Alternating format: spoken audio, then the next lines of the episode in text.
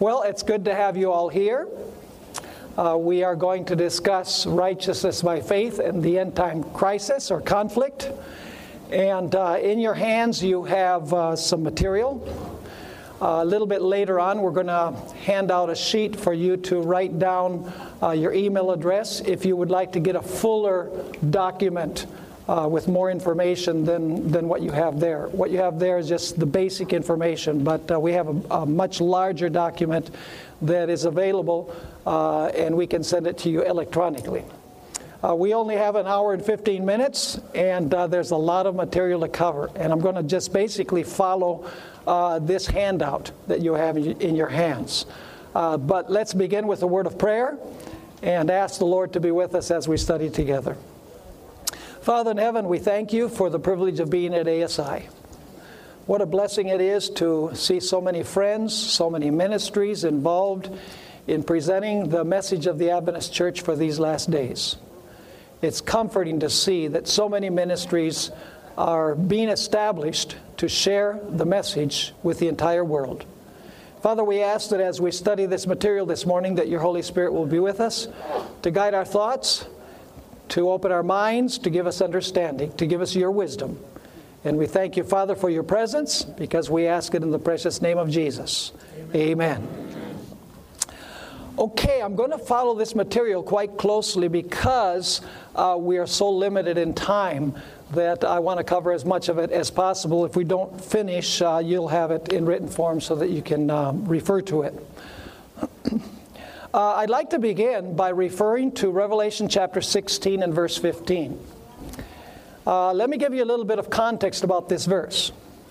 This verse is found in the context of the sixth plague of the book of Revelation. Uh, you're aware of the fact that the plagues uh, fall after the close of probation. But this verse, we're going to find, does not describe events after the close of probation. This verse is a parenthetical warning uh, stating that you need to prepare before the close of probation so that when this moment of the sixth plague comes, you're not caught by surprise. And so uh, we're going to take a look at this text, um, and I'm just going to read it. Behold, Jesus is speaking, Behold, I am coming as a thief. Blessed is he who watches and keeps his garments, lest he walk naked and they see his shame. You notice that there are six elements there that we're going to take a look at. Now, if you look at a red letter edition of the Bible, you'll find that this is the first time that Jesus speaks after the messages to the churches. And he doesn't speak again until Revelation 21 and 22. So, this verse is a warning of Christ inserted between the message to the churches and the messages concerning the new heavens and the north in Revelation 21 and 22. So it must be extremely important the fact that Jesus speaks there in this one verse between the first three chapters and the last two chapters of Revelation. This message is especially for Seventh day Adventists. You say, why is this?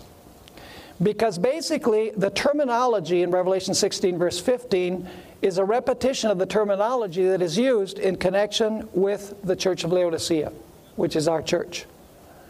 Uh, let's read Revelation 3, verse 18, and you'll immediately see the connection. You notice that uh, in what we just read, it says that we need to keep our garments lest we walk naked and they see our shame. Now, notice the connection with the message to the church of Laodicea. It says, The message to the, um, I counsel you to buy from me gold refined in the fire that you may be rich here you have the garments now. White garments that you may be clothed. And what's the purpose of the garments? That the shame of your nakedness may not be revealed. And anoint your eyes with eye salve that you may see. So, is there a dangerous uh, danger that Laodicea will be found walking naked uh, in the context of the sixth plague? Yes, it's a message, especially to the Laodicean church, which we understand to be the Seventh day Adventist church and we don't say that proudly. Ellen White agrees. In volume 2 of Selected Messages, page 66, she says the message to the Laodiceans is applicable to Seventh day Adventists who have had great light, And now notice this and have not walked in the light. So, in other words, it deals with action. Walking has to do with action. We're going to notice that. They have great light, they profess great light, but she says here that they have not walked in the light. It is those who have made great profession, but have not kept in step with their leader. In other words, they haven't walked with their leader that will be spewed out of his mouth unless they repent. So there's a very real danger that Laodiceans will be found on the wrong side at the time of the sixth plague. And it has to do with righteousness by faith because it speaks about garments. And garments are related to righteousness by faith. How important is this message? It's a matter of life and death, folks, because the message to the Laodiceans is going to cause the shaking. And I believe it is causing the shaking. Notice Ellen White's comment at the bottom of this page, volume 1 of the Testimonies, page 181. She says, I asked the meaning of the shaking I had seen, and was shown that it would be caused by the straight testimony called forth by the counsel of the true witness to the Laodiceans. This will have its effect upon the heart of the receiver, and will lead him to exalt the standard and pour forth the straight truth. Some will not bear this straight testimony they will rise up against it, and this will cause a shaking among God's people. Powerful. So, how important is Revelation 16, verse 15, and Revelation 3, verse 18? It will determine whether you stay in or whether you're shaken out. It's that important. Now, let's go to uh, the page, the title where it says the context of Revelation 16, verse 15. By the way, I have a different page order. I have all of the material here. so uh, I'm going to mainly go by titles. The context of Revelation 16, verse 15. Revelation 16, 12 portrays the moment that the sixth plague of the sixth plague after the close of probation, when the persecuting waters of Babylon withdraw their support and turn against Babylon. So basically, uh, at the moment of the sixth plague, the waters, the multitudes, nations, tongues, and peoples are about to drown God's people, basically. And the sixth plague simply means that the multitudes will be arrested, the waters will be dried up on Babylon. They will no longer support her, they'll turn against her, and they'll be in favor of God's people. That's the moment of the sixth plague. Now let's read this verse. Then the sixth angel poured out his bowl on the great river Euphrates. That's Babylon's river. Spiritual Babylon at the end of time, by the way and its water, that's multitudes, nations, tongues, and peoples, was dried up. That means that uh, the waters withdraw their support from Babylon, so that the way of the kings from the east, that's Jesus and his angels, might be prepared. So basically, that's the message of the sixth plague. And then we have verses uh, 13 and 14. These verses go back in time toward the very end of probationary time when three counterfeit angels gather the wicked of the world on Satan's side. In other words, Revelation 16, 13, and 14 do not follow sequentially after verse 12. They take you back to before the close of probation. Are you following me? And you're going to see that in a minute. It comes forth clearly. The purpose of the gathering of the wicked waters is for them eventually to drown God's people. On the other hand, three holy angels will gather God's people on the Lord's side. So, in other words, uh, Revelation 16, 13, and 14 is speaking about the gathering of the wicked, the waters, eventually to persecute God's people. On the other hand, we're going to notice that uh, God is gathering his people as well. Now, let's read this, the, these two verses. And I saw three, un, and I have explanations in brackets. I saw three unclean spirits. What are unclean spirits? Fallen angels, right? So you have three fallen angels. I, I, saw three unclean spirits like frogs coming out of the mouth of the dragon. The dragon represents the secular powers of the world. Out of the mouth of the beast, which is the papacy, and out of the mouth of the false prophet, apostate Protestantism, as represented in the United States. And then uh, we find the reason why these three evil angels, so to speak, are, are uh, working through this threefold union. They have a specific purpose. Verse 14 For they are the spirits of demons performing signs, and here comes the purpose, which go out to the kings of the earth and of the whole world to gather them to battle, to the battle of that great day of God Almighty. So, what is the purpose of these three evil angels working through this threefold alliance? It is to gather the entire world on the devil's side against God's people. So, there are two gatherings. You notice here, I have a little chart. You have a gathering of the righteous. Three holy angels gather the righteous to God's side. Does God also have three angels that proclaim messages to the world? Absolutely. Revelation says that those individuals who are gathered on God's side follow the Lamb wherever he goes. They worship God. They are gathered to Jerusalem, spiritual Jerusalem, because Jerusalem is global at the end of time, represents God's people all over uh, the world. And God's people receive the seal of God.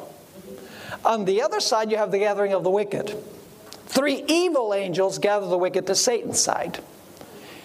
Revelation says that they don't follow the Lamb wherever he goes, they follow the beast. Instead of worshiping God, they worship the beast. Instead of being gathered to Jerusalem, they're gathered to Babylon. And instead of receiving the seal of God, they receive the mark of the beast.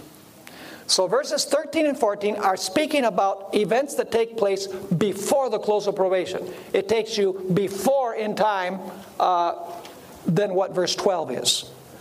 Uh, now, uh, let me just read you a statement from Ellen White where she makes it very clear that these two verses refer to pre close of probation events. Uh, this is found in the Seventh Adventist Bible Commentary, page, volume 7, page 983. She says, The present is a solemn, fearful time for the church. The angels are already girded, awaiting the mandate of God to pour their vials of wrath upon the world. Destroying angels are taking up the work of vengeance. For the Spirit of God is gradually withdrawing from the world. Notice that uh, it doesn't happen overnight.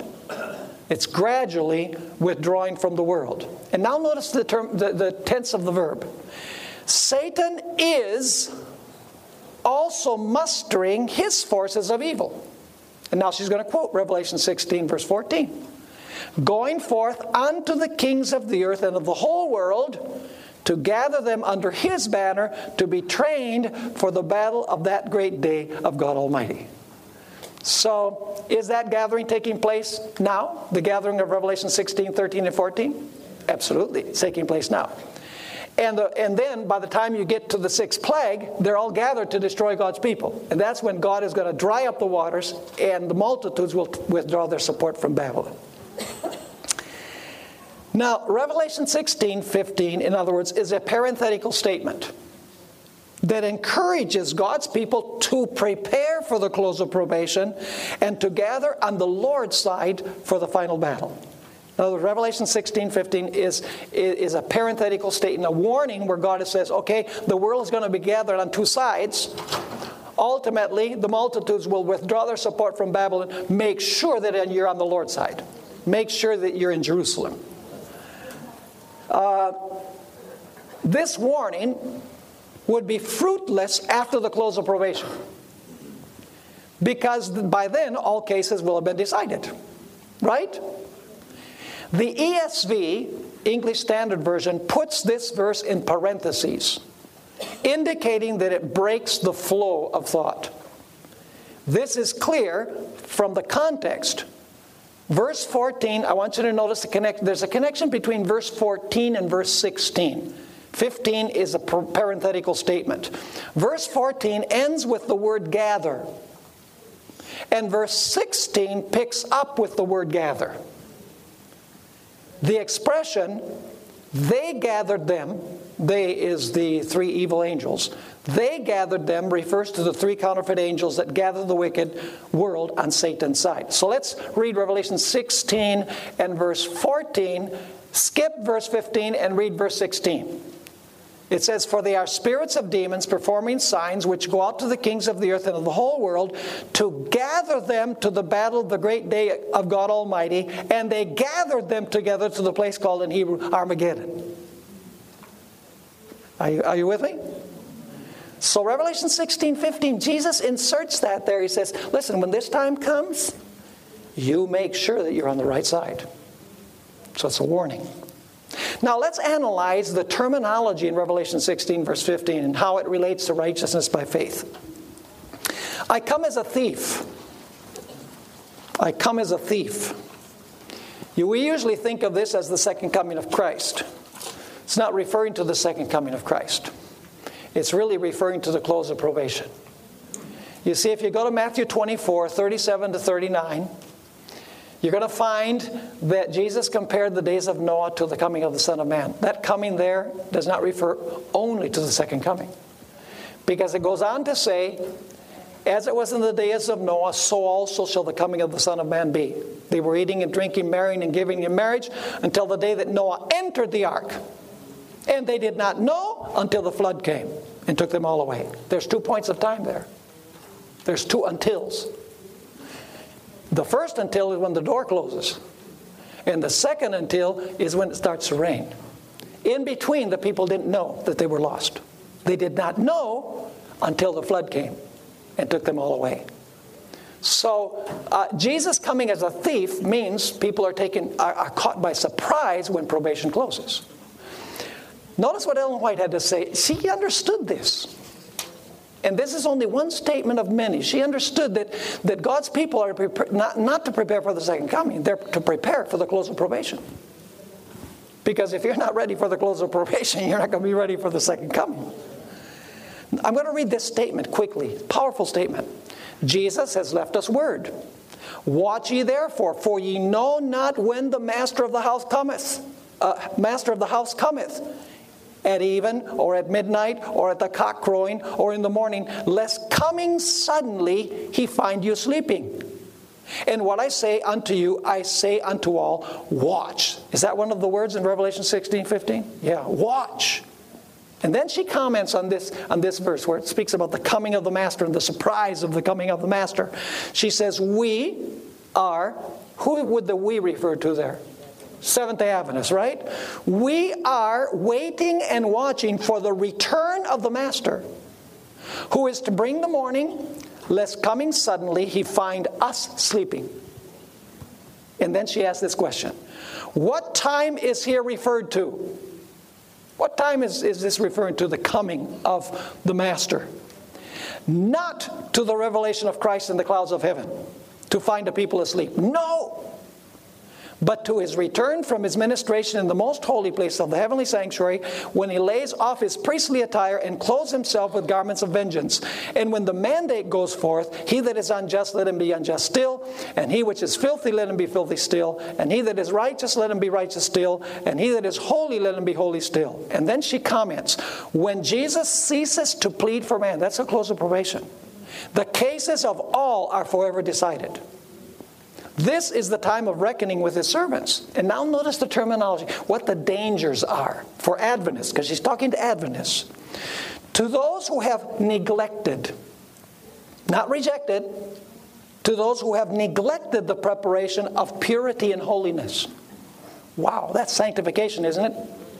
To those who have neglected, uh, she says, uh, the preparation of purity and holiness, which fits them to be watching ones to welcome their Lord. The sun sets in gloom and darkness and rises not again. Probation closes. Christ's intercession cease in heaven. This time finally comes suddenly upon all. And now notice, and those who have what? There it is again. Neglected to do what?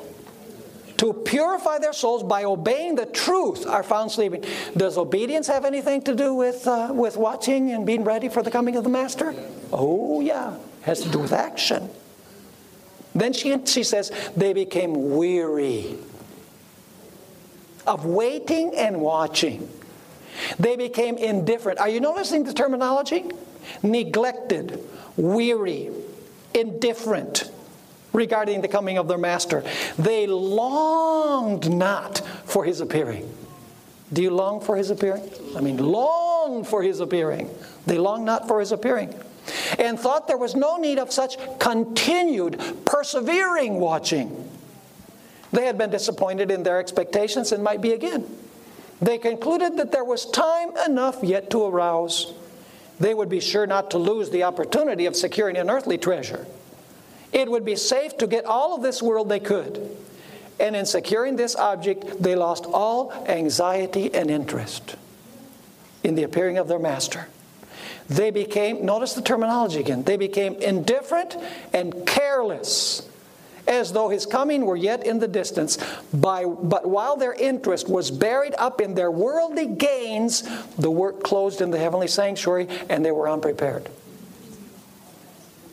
So, what is meant here by I come as a thief? It's speaking about the close of probation. And those who are indifferent and careless and don't long for the second coming of Christ, they're Adventists. You know, they go to church on Sabbath and they believe all the doctrines of the Adventist church, but they have not purified their soul by obedience to the truth. So somehow the message of Revelation 16, verse 15, has to do with obedience to the truth. Now, the next uh, word that we need to analyze is the word watch. And I'm not going to read all these texts, I'm just going to refer to some of them. Jesus says, I'm coming as a thief, therefore watch. What did he mean by watch? Well, basically, uh, the word means to be alert, to be awake, to be aware, to be vigilant. For that, we have to be studying, don't we? And we have to be praying. Remember when Jesus told the disciples, Why don't you pray? I'm going to go pray. You pray with me. Watch. What did they do? They slept. They were totally unaware what was happening because they were sleeping. At the conclusion of the parable of the ten virgins, you have this Matthew 25, verse 13. Jesus says, Watch. By the way, this is when the, when the door closes. Remember the door closes? That's not the second coming. In the parable of the virgins, the closing of the door is not the second coming. Because after this, those who don't have enough oil have time to go and try and look for more oil. it refers to the moment when the door of probation closes. And notice, notice the warning that Jesus gives in, in Matthew 25 13.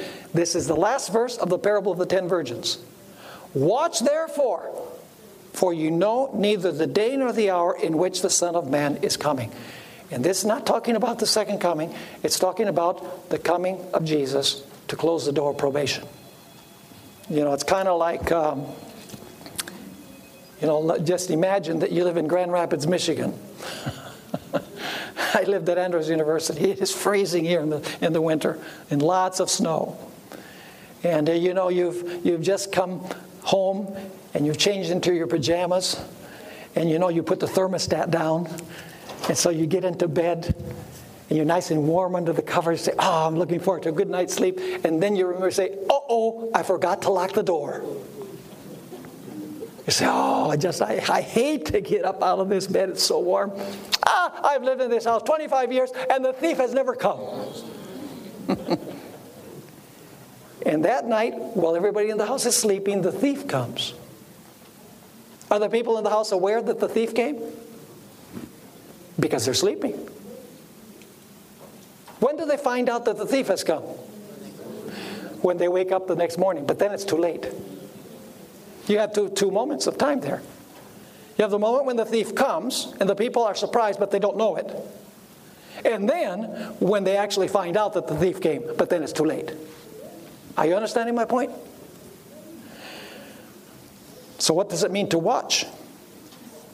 Well, to watch means simply to be alert, to be awake, to be vigilant, to be studying, to be praying, uh, you know, to be witnessing to other people. It means to be active in the things of the Lord in the light of where we are. Revelation 3, verse 3. Remember, therefore, how you have received and uh, how you have received and heard. Hold fast and repent. Therefore, if you will not watch, I will come upon you as a thief. See, this is a connection with Revelation 16 15 again. I will come upon you as a thief, and you will not know what hour I will come upon you. So we understand now what it means to that Jesus coming as a thief. We know what it means to watch. What does it mean to keep the garments? To keep. Well, that word, the Greek word tereo, means to preserve, to protect, or to safeguard.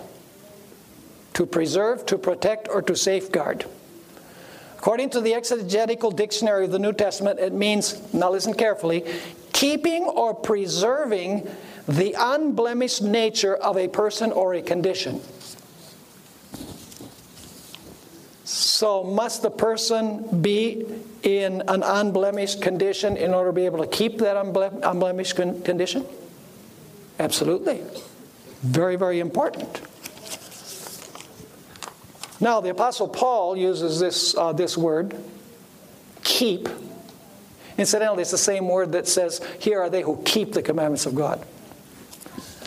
Um, the Apostle Paul says, I have kept the faith at the end of his life. What does he mean when he says, I have kept the faith? I've stayed faithful until the end, right? So he accepted the faith, and at the very end, he's still faithful to the uh, faithful. Paul also encouraged the Ephesians to keep unity. Must they have been united before in order to keep unity? Of course. So if you're supposed to keep your garments, must you have received those garments before? Absolutely. And then uh, Jude 6 speaks about the rebel angels who did not keep their place in heaven. See, they were in heaven, but they didn't keep their place. So, what is meant by keep? Keeping the garments. It means persevering until the end. It means that you at one point received a white garment, but you're supposed to what? But you're supposed to persevere in it. I should have turned this off. I tell my church members to turn it off every Sabbath. And I tell them that uh, if any cell phone that sounds uh, will be confiscated and sold, and the proceeds will be given for church budget. but uh, we are not in my church. So. All right, uh, it's off now. Uh, so, I understand what it means to keep? In order to keep, you must have received before. So it's speaking about perseverance, it's speaking about obedience, it's speaking about remaining faithful even till the end. Now, the next point that we find in this verse is, uh, you know, walking, keeping your garments so that you don't walk naked and they see your shame. So we need to ask the question what does walk mean? When the word walk is used in a spiritual sense in Scripture, it always refers to behavior or conduct. So, gar- do garments have anything to do with conduct? Keeping the garments, does that have anything to do with behavior, with living a sanctified life? It does, absolutely.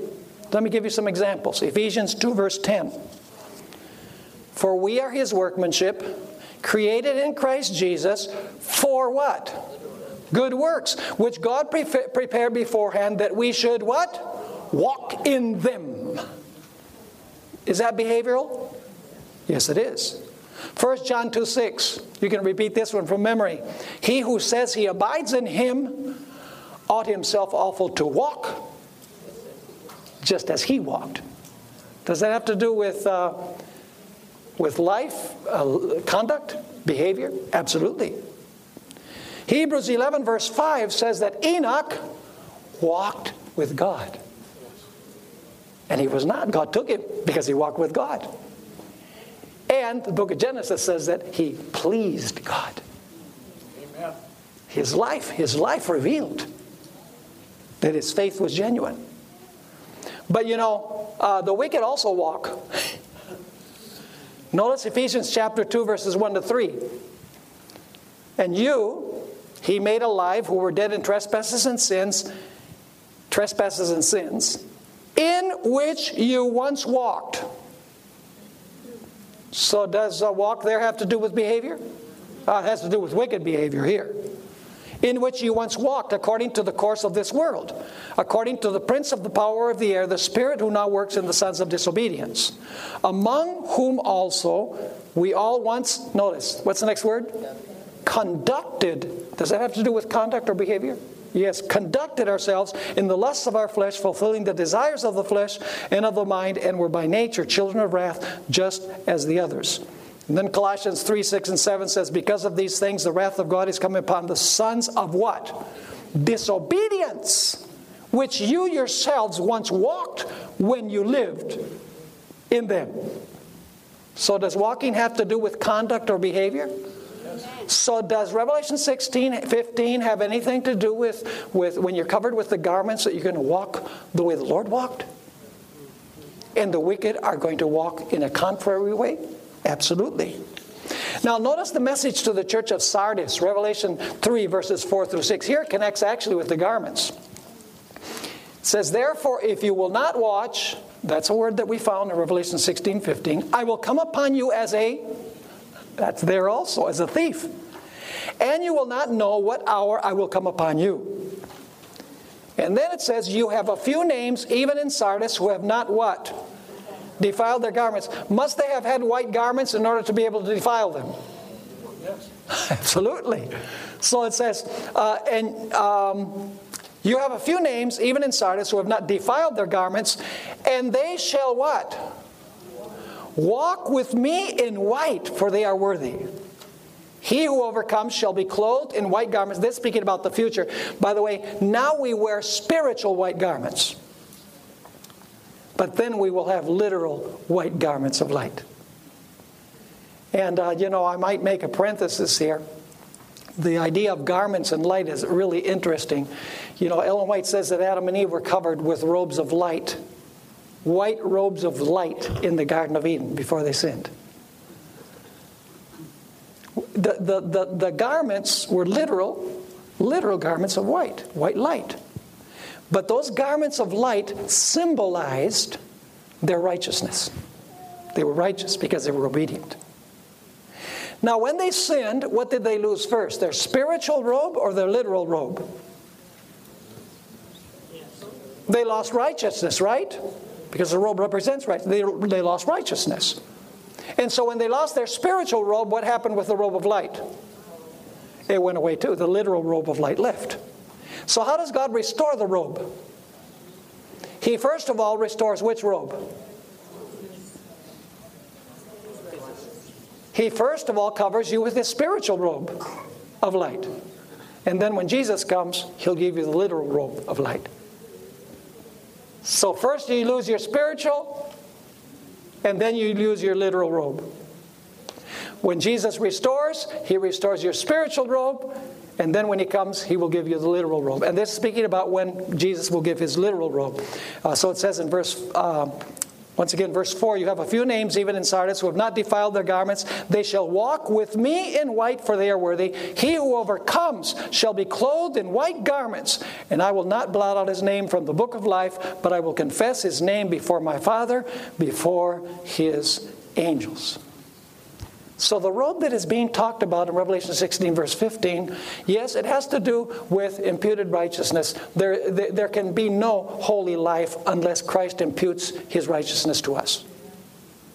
But the emphasis that is being presented here in Revelation 16, verse 15, is the life that flows from justification. Now, I want to read some statements that make this clear uh, in the book of Revelation. Revelation 19, verse 8.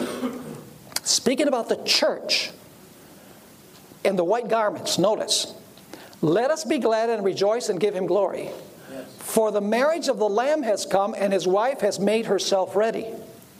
And to her it was granted to be arrayed in fine linen, clean and bright. And now notice what the clean linen represents. For the fine linen is the righteous acts of the saints. What does I thought the white raiment represents the righteousness of Christ. It is, but the righteousness of Christ is imputed and it is also imparted. This is speaking about his imparted righteousness. Because you have to have the imputed in order to receive the imparted. But it's interesting, it says the fine linen is the righteous acts of the saints. Notice Revelation 22, verse 11. I'm reading from the English Standard Version. Let the evildoer still do evil. Action. And the filthy still be filthy. And the righteous still what? Do right. Notice that the emphasis is on action. Still do right. and the holy still be holy. Now, I want to read you some statements from Ellen White, very interesting statements. Christ Object Lessons 310. Actually, that whole chapter is phenomenal. She says, By the wedding garment in the parable is represented the pure, spotless character which Christ's true followers will possess. So God's uh, people will possess Christ's what? Character. To the church, it is given that she, now she's going to quote the verse that we just mentioned, that she should be arrayed in fine linen, clean and white, not having spot or wrinkle or any such thing. The fine linen, says the scripture, is the righteousness of saints, the righteousness of saints. It is the righteousness of Christ, his own unblemished character, that through faith is, what's the next word?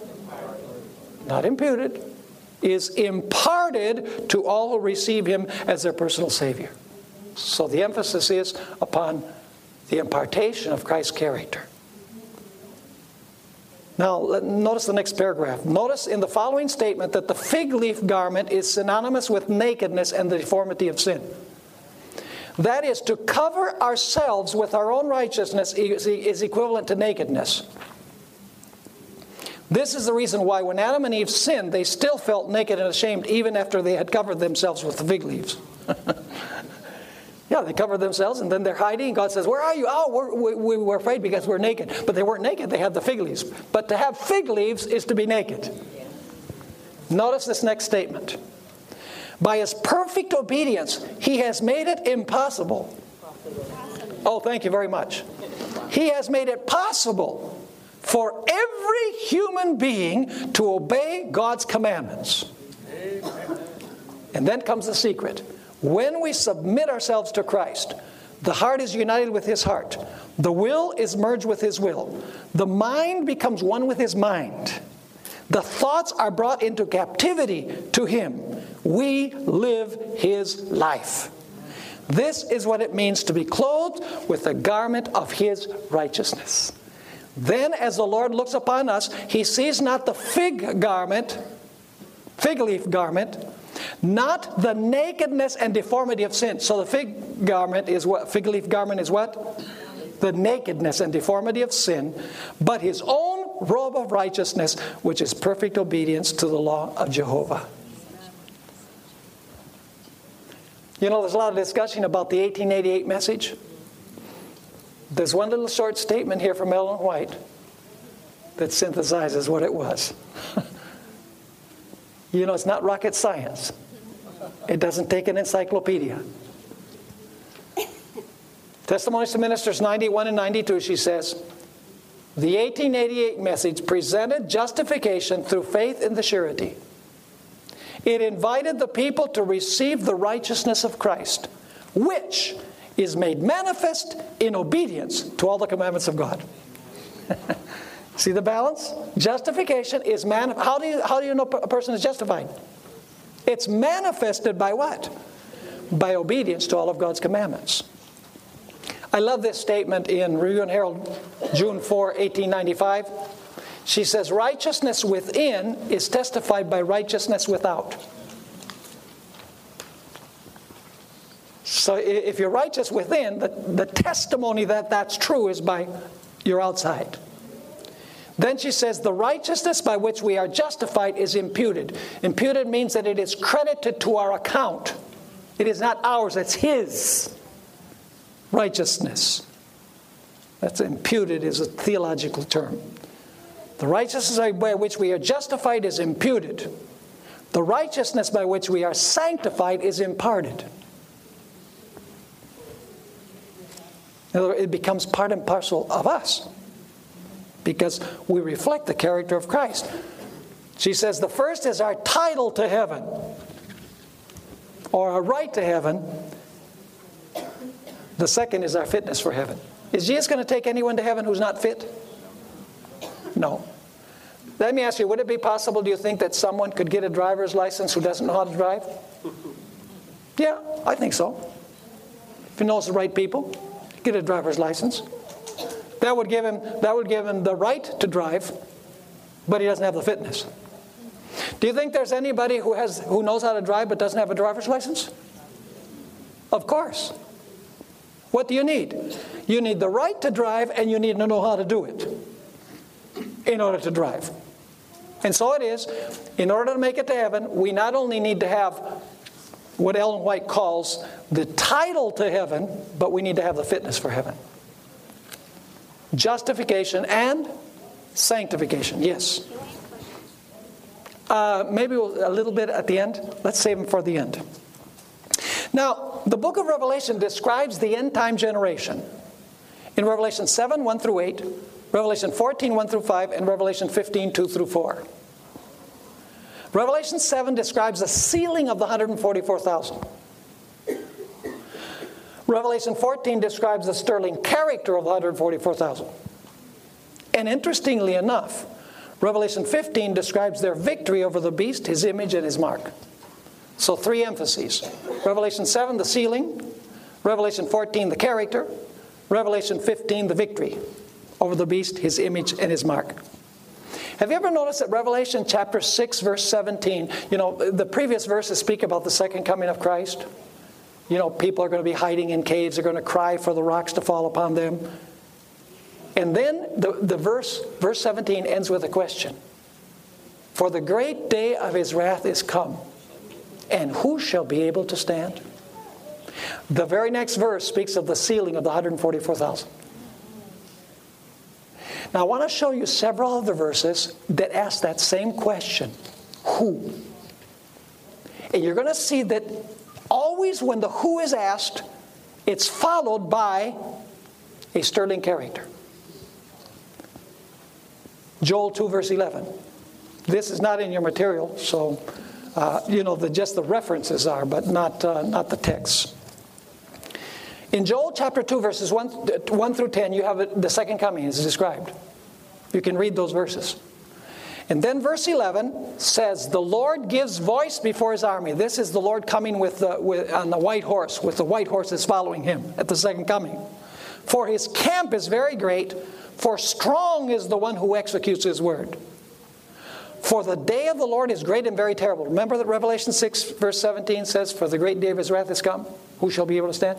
Now notice, for the day of the Lord is great and very terrible. Who can endure it?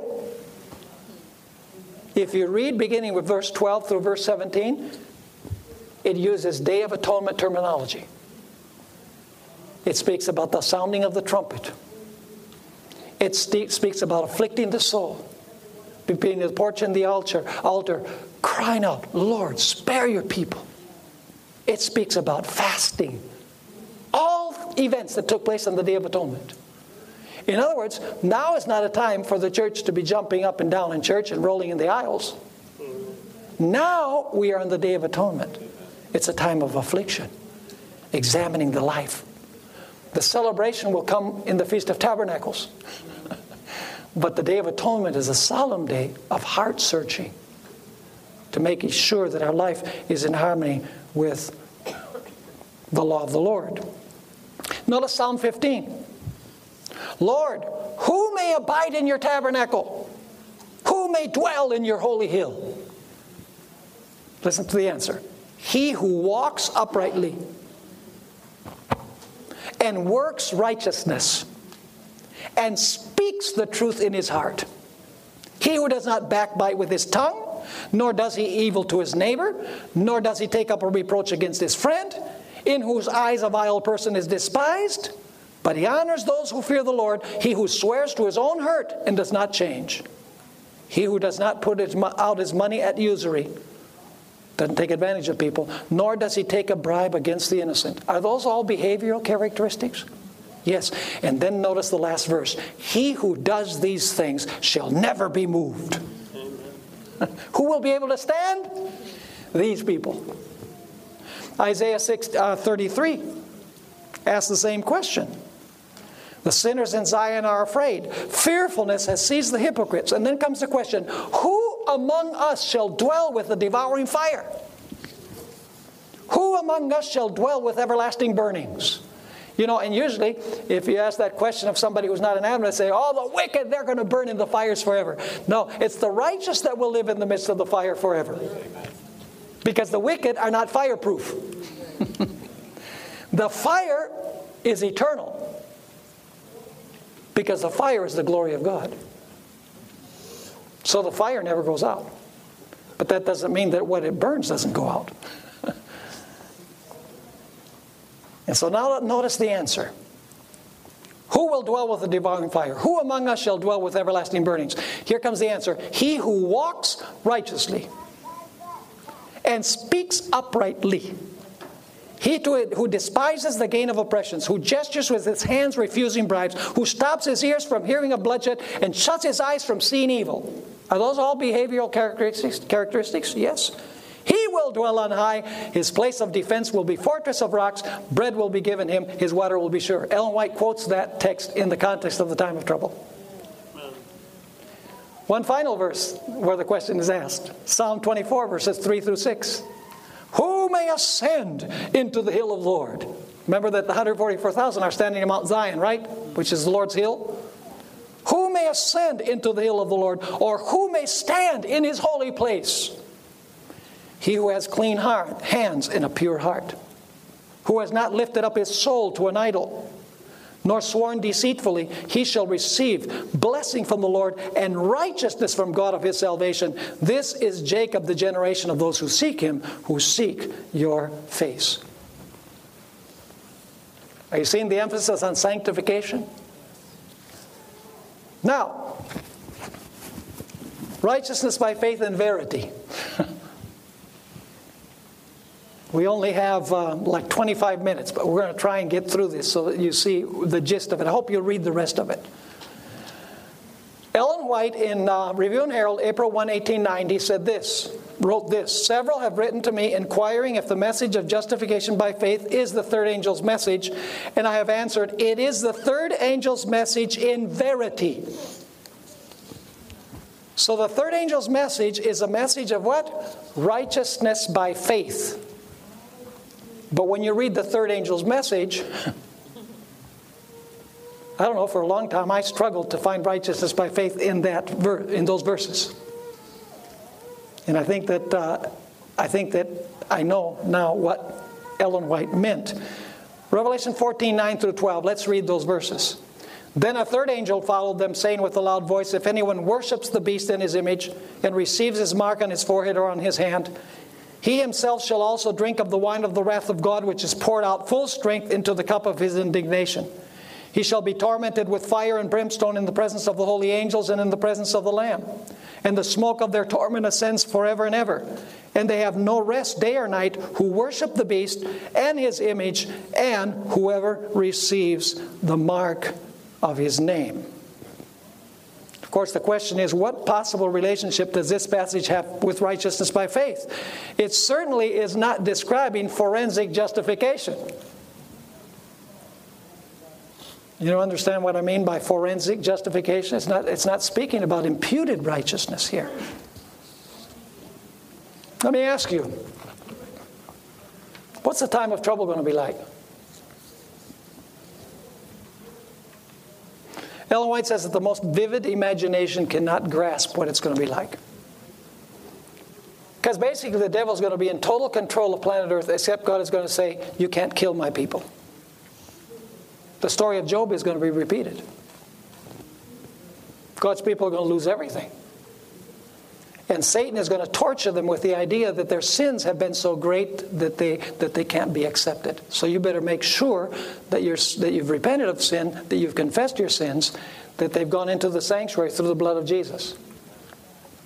Because the devil's going to try to convince you that your sins are too big that Jesus, Jesus didn't forgive you. And Ellen White says that if you, if you come to the point where you believe that Jesus didn't forgive you, you're sunk.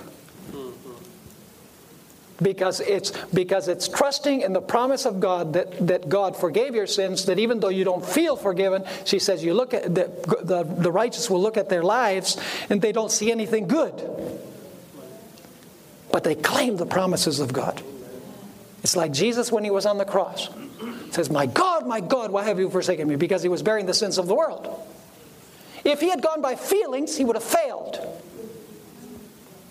But Jesus, Ellen White says that Jesus on the cross did not trust his feelings, where the devil was saying, You're going to be separated from your Father forever because you're bearing the sins of the world. It's too offensive to God. You're never going to see your Father's face. You're not going to see beyond the portals of the tomb. Ellen White says that Jesus, at that moment, claimed the promises of his Father. And he ignored his feelings. Isn't it true that many of our problems come because we're always uh, caught up in our feelings rather than the promises of God? Now, I'm going to skip this uh, section that deals with martyrs of the past and of the future. You can read that, uh, it's, it's pretty interesting. Uh, but I want to go to the part where it says Daniel and his three friends. So we understand righteousness by faith and the third angel's message. Ellen White, when she talks about righteousness by faith in the third angel's message, she's referring primarily to righteousness by faith exhibited in faithfulness in the life. She's talking about the sanctification, she's talking about faithfulness. Now let's go through this very quickly. The three young friends of Daniel are examples of the end time generation. The story of the three young men is fulfilled on a global scale in Revelation. The third angel's message is actually a globalization of this story because the same elements are present in both. Did Nebuchadnezzar for a while behave as a beast? Hmm. Did he raise up an image? Did he command everyone to worship the image? Did he threaten any, everyone who was not willing to worship the image? Does that sound like Revelation 13? Absolutely. Ellen White, in fact, links the story of Daniel 3 with the end time crisis. In Manuscript Releases, Volume 14, page 91, she says, An idol Sabbath has been set up as the golden image was set up in the plains of Dura. And as Nebuchadnezzar, the king of Babylon, issued a decree, decree, that all who would not bow down and worship this image should be killed, so a proclamation will be made that all who will not reverence the Sunday institution will be punished with imprisonment and death. So the crisis is going to be very similar, it's going to be global. Now, how did Daniel and his three friends reveal that they had experienced righteousness by faith? The answer is, folks, that their faithfulness exhibited their faith. So the third angel's message is righteousness by faith in the sense that those who go through this crisis will exhibit their faith through faithfulness. The three young men revealed their trust and allegiance to Christ by their faithfulness, even in the face of death. In Youth Instructor, July 12, 1904, Ellen White says the three Hebrews were called upon to confess Christ in the face of the burning fiery furnace. It cost them something to do this, for their lives were at stake. These youth, imbued with the Holy Spirit, declared to the whole kingdom of Babylon their what? Their faith. How, how did they show that they had faith? By, by being willing to die, right? So she says, These youth, imbued with the Holy Spirit, declared to the whole kingdom of Babylon their faith, that he whom they worship was the only true and living God. The demonstration of their faith on the plains of Dura was a most eloquent presentation of their principles. The demonstration of their faith. Because of their faith, the young men were delivered. Just like God's people will be delivered because they don't worship the beast, his image, or receive the mark or the number of his name. Significantly, this is important. Significantly, the word deliver is used in only three contexts in the book of Daniel Daniel 3, Daniel 6, and Daniel 12, verse 1. Those are the only places in Daniel where the word deliver is used. So they must be related, right? So let's read this passage, Daniel 3 16 to 18, verse 28 and verse 29.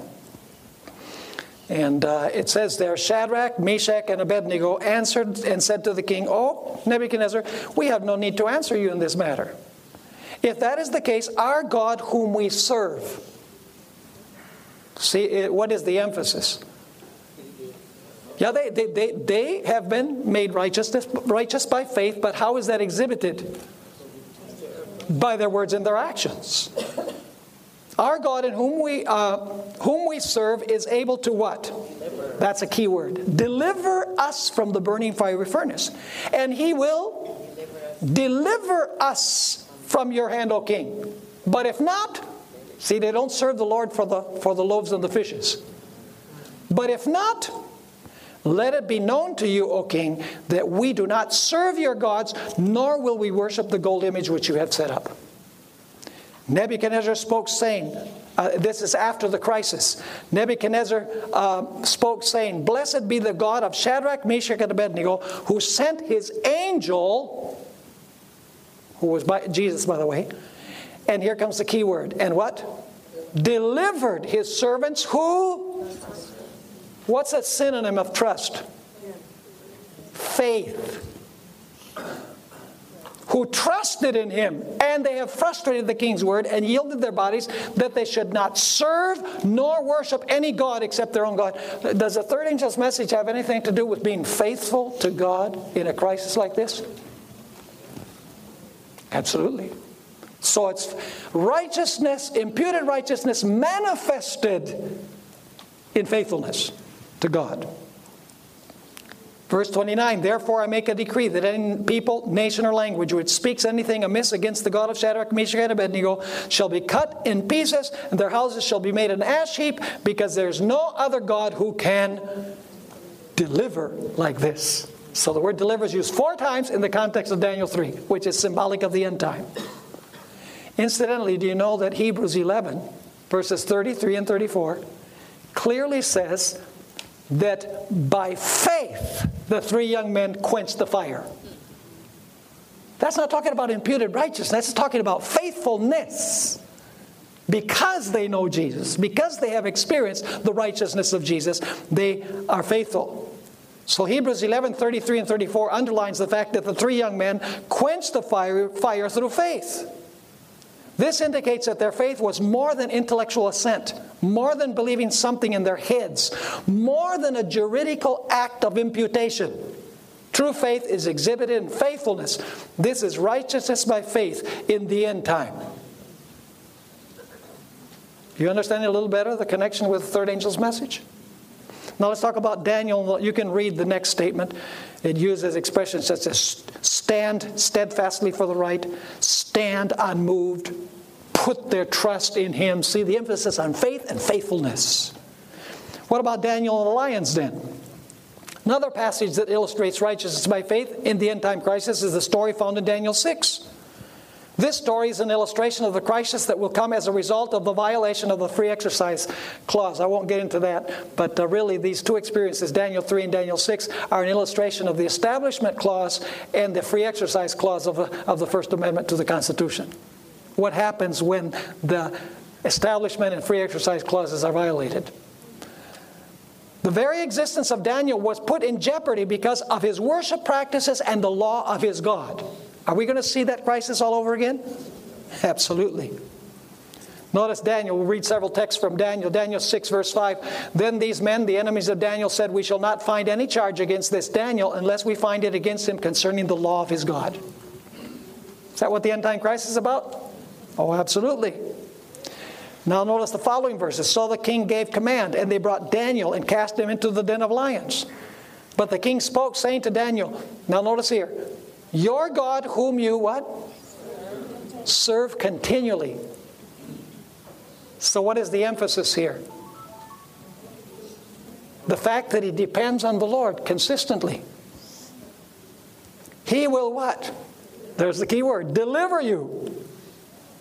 And then after he comes back to the lion's den the next morning, and when he came to the den, he cried out with a lamenting voice to Daniel. The king spoke, saying to Daniel, Daniel, servant of the living God, has your God, whom you serve what? Continually been able to deliver you from the lions. And then the king says he delivers and rescues, and he works signs and wonders in heaven and on earth, who has delivered Daniel from the power of the lions. See the emphasis on deliver? What kind of people is God going to deliver in the end time? Those who not only have faith, but are faithful. That's connection with 13. See, the third angel's message says you're going to have a crisis over the beast, his image, and his mark. And you're going to have to choose whether you will be faithful to God, even having to die. And that will show you you truly have faith and trust in Jesus. Is that righteousness by faith? Ooh. in verity, as Ellen White said. Now, when the trial was over, Daniel explained, he says, My God sent his angel and shut the lions' mouths so that they have not hurt me because I was found what? Innocent before him, and also, O king, I have done no wrong before you. Is that behavioral? Yes. By the way, do you know that Hebrews 11 also refers to this? It says that by faith, Daniel shut the mouths of lions. By faith. Really, by faithfulness. Now let's talk about Paul and James quickly. At this point, it might be well to ask Does Paul's definition of righteousness by faith conflict with that of James? Are you, are you with me? I hope so, because I, I have uh, extra, extra stuff here. Did Paul believe that man is made righteous by a forensic act of God, while James believed that man is made righteous by holy life? Not at all. Faith and works are a package deal. Neither can exist without the other.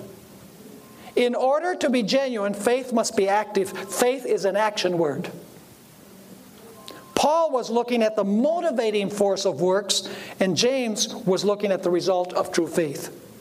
Paul was looking at the root, and James was looking at the fruit. True faith is an uncompromising trust in Jesus that translates into obedient faithfulness. In other words, faith is faithful. James presented two examples of faith Abraham and Rahab. Did Abraham act on his faith? When God said, Leave, what did, what did uh, he do? What did Abraham do? He said, Pack up, Sarah, we're leaving. How about when God asked him to sacrifice his son? That, did that take faith? Oh, yeah. How about Rahab? It says, By faith she received the spies. So, well, how much faith is it in receiving the spies? Folks, if they had discovered that she had the spies, she would have been killed. In fact, Patriarchs and Prophets 482 and 483 says, The inhabitants of the city, terrified and suspicious, were constantly on the alert, and the messengers were in great danger. They were, however, preserved by Rahab, a woman of Jericho, at the peril of her own life. In return for her kindness, they gave her a promise of protection when the city should be taken. So Rahab is given as an example. And, and you know, James, some people don't like James. You know, how, when is James quoted? When you talk about righteousness by faith? Hardly ever.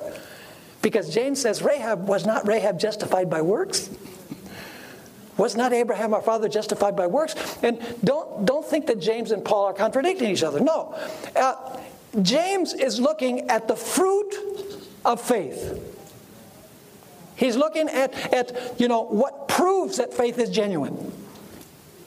Whereas Paul is looking at the saving act of faith. In fact, let's notice in the next paragraph. The heroes and heroines of Hebrews 11 did not merely believe in something, they believed in someone. They were acting in trust upon God's word. Their faith was made complete by their works. The emphasis in Hebrews 11 is not primarily upon imputed righteousness, but rather upon the faithful, obedient life that flows from a saving relationship with Christ. True faith always leads to faithfulness. Faithless works will not save a person, and a workless faith will not save him either. Faith is the invisible side of works, and works are the visible side of faith. Faith is the internal propelling force, and works are the external manifestation.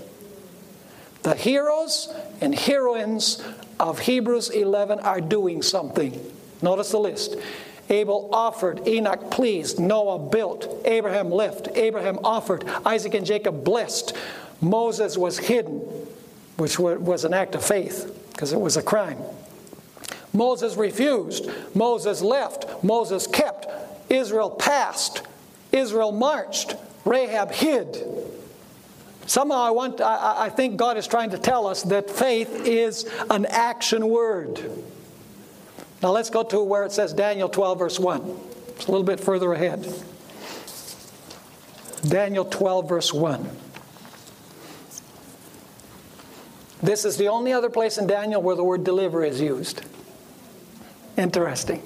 Daniel 3, the three young men who stood before the image of the beast and didn't um, didn't worship. Daniel 6, where Daniel is thrown into the lion's den because of his worship practices. And now we come to the end time fulfillment of Daniel 3 and Daniel 6 in, in Daniel 12, verse 1. At that time, Michael shall stand up. That refers to the close of probation. The great prince who stands watch over the sons of your people. There shall be a time of trouble such as never was since there was a nation, even to that time. That's a crisis over the beast, his image and his mark, folks. Time of trouble where the lives of God's people will be in danger. But then notice, and at that time, your people shall be what? There's the word. Is there a connection between Daniel 3 6 and 12? Absolutely. Your people shall be delivered, everyone who is found written in the book. After the close of probation, God's people will go through the same experience as Daniel and his three friends, but on a global scale. The faith of God's people will be exhibited by their faithfulness and loyalty to God. That's a connection with the third angel's message. Faith without faithfulness is not really faith. Now, here comes an important paragraph. Some Adventist scholars are soteriological dualists. So, what does that mean? The word soteriology means salvation. When it comes to salvation, they're dualists. But they are anthropological monists. In other words, uh, when it comes to the doctrine of man, they, they are not dualists, they're monists. Single unity. You know, like evangelists, they'll say, you know, uh, the body and the breath makes one person, living soul. But when it comes to righteousness by faith, we say, faith alone, no works. That's that's dualism, soteriological dualism. Because there's no such thing. People are not saved by, by faith alone, they're saved by a faith that works. Amen. And sometimes we just totally depreciate works. Say works, they count for nothing. Ellen White warned uh, uh, Jones and White said, "Listen, I understand what you're saying, but you need to be you need to be clear on what you're saying about this."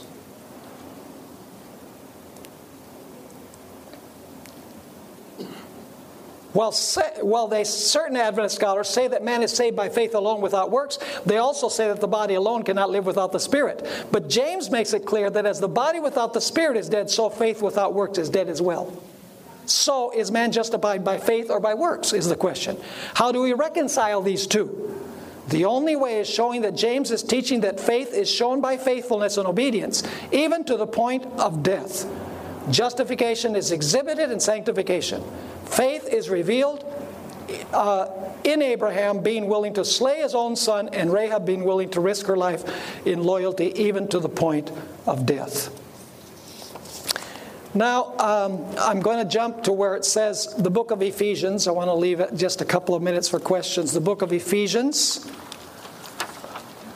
Uh, you can read that paragraph. You know, that book is divided into three key words summarize that book sit, walk, and stand.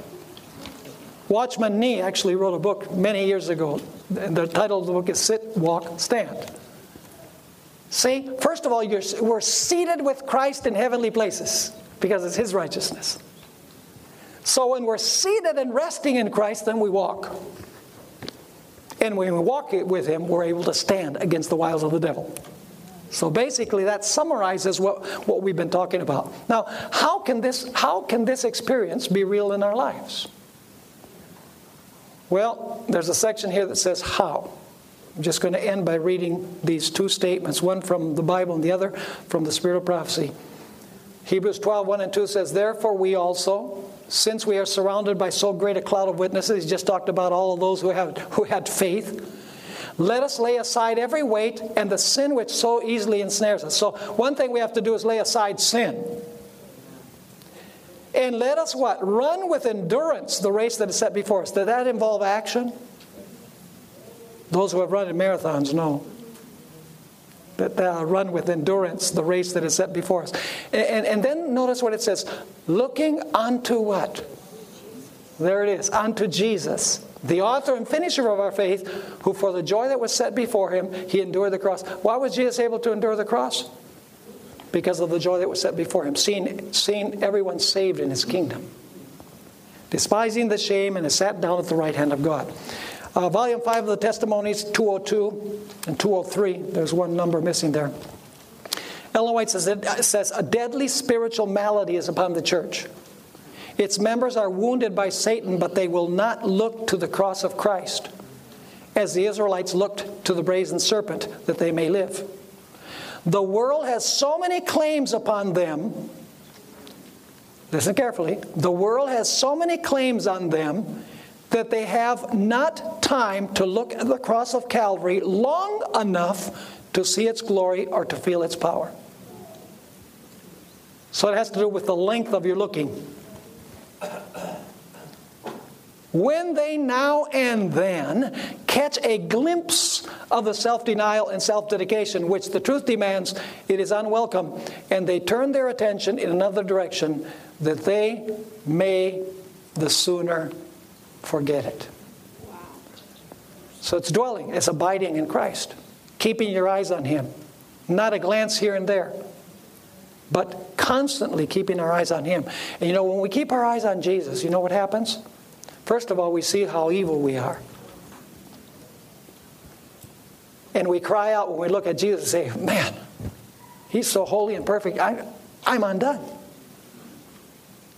But then, as you look at the cross, you say, But wait a minute. Jesus was willing to die on the cross to save me from my sin. So there's hope. So when you look at the holiness of Jesus, we see our unholiness, but when we look at the cross, we see what Jesus has done to rescue us from our sinfulness.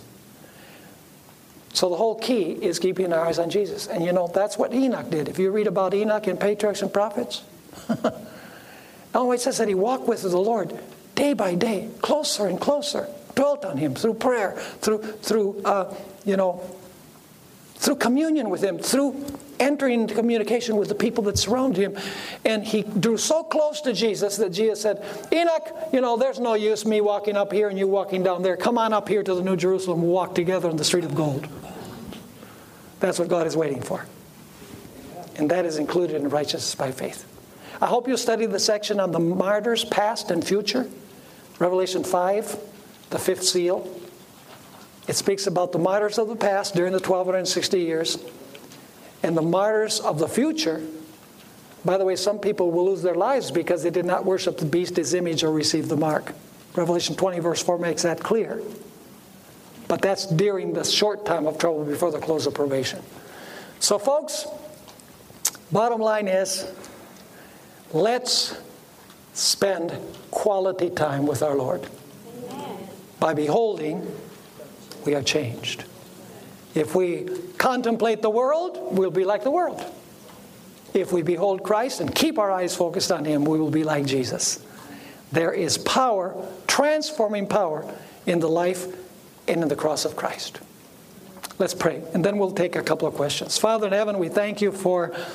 Um, the beauty of your holy word. We thank you that in spite of our sinfulness and our wicked, sinful nature, uh, you have made everything uh, possible for us not only to receive the imputed righteousness of Christ, but to live the life of Christ in our everyday walk. Father, we long to have that experience with Jesus. Help us, Lord, to abide in Him, to focus on Him, to speak about Him, to pray to Him, to study His Word that we might learn more about Him. Help us, Lord, to stay close to Jesus, closer each day. We thank you, Father, for having been with us, for answering our prayer. For we ask it in Jesus' name. Amen.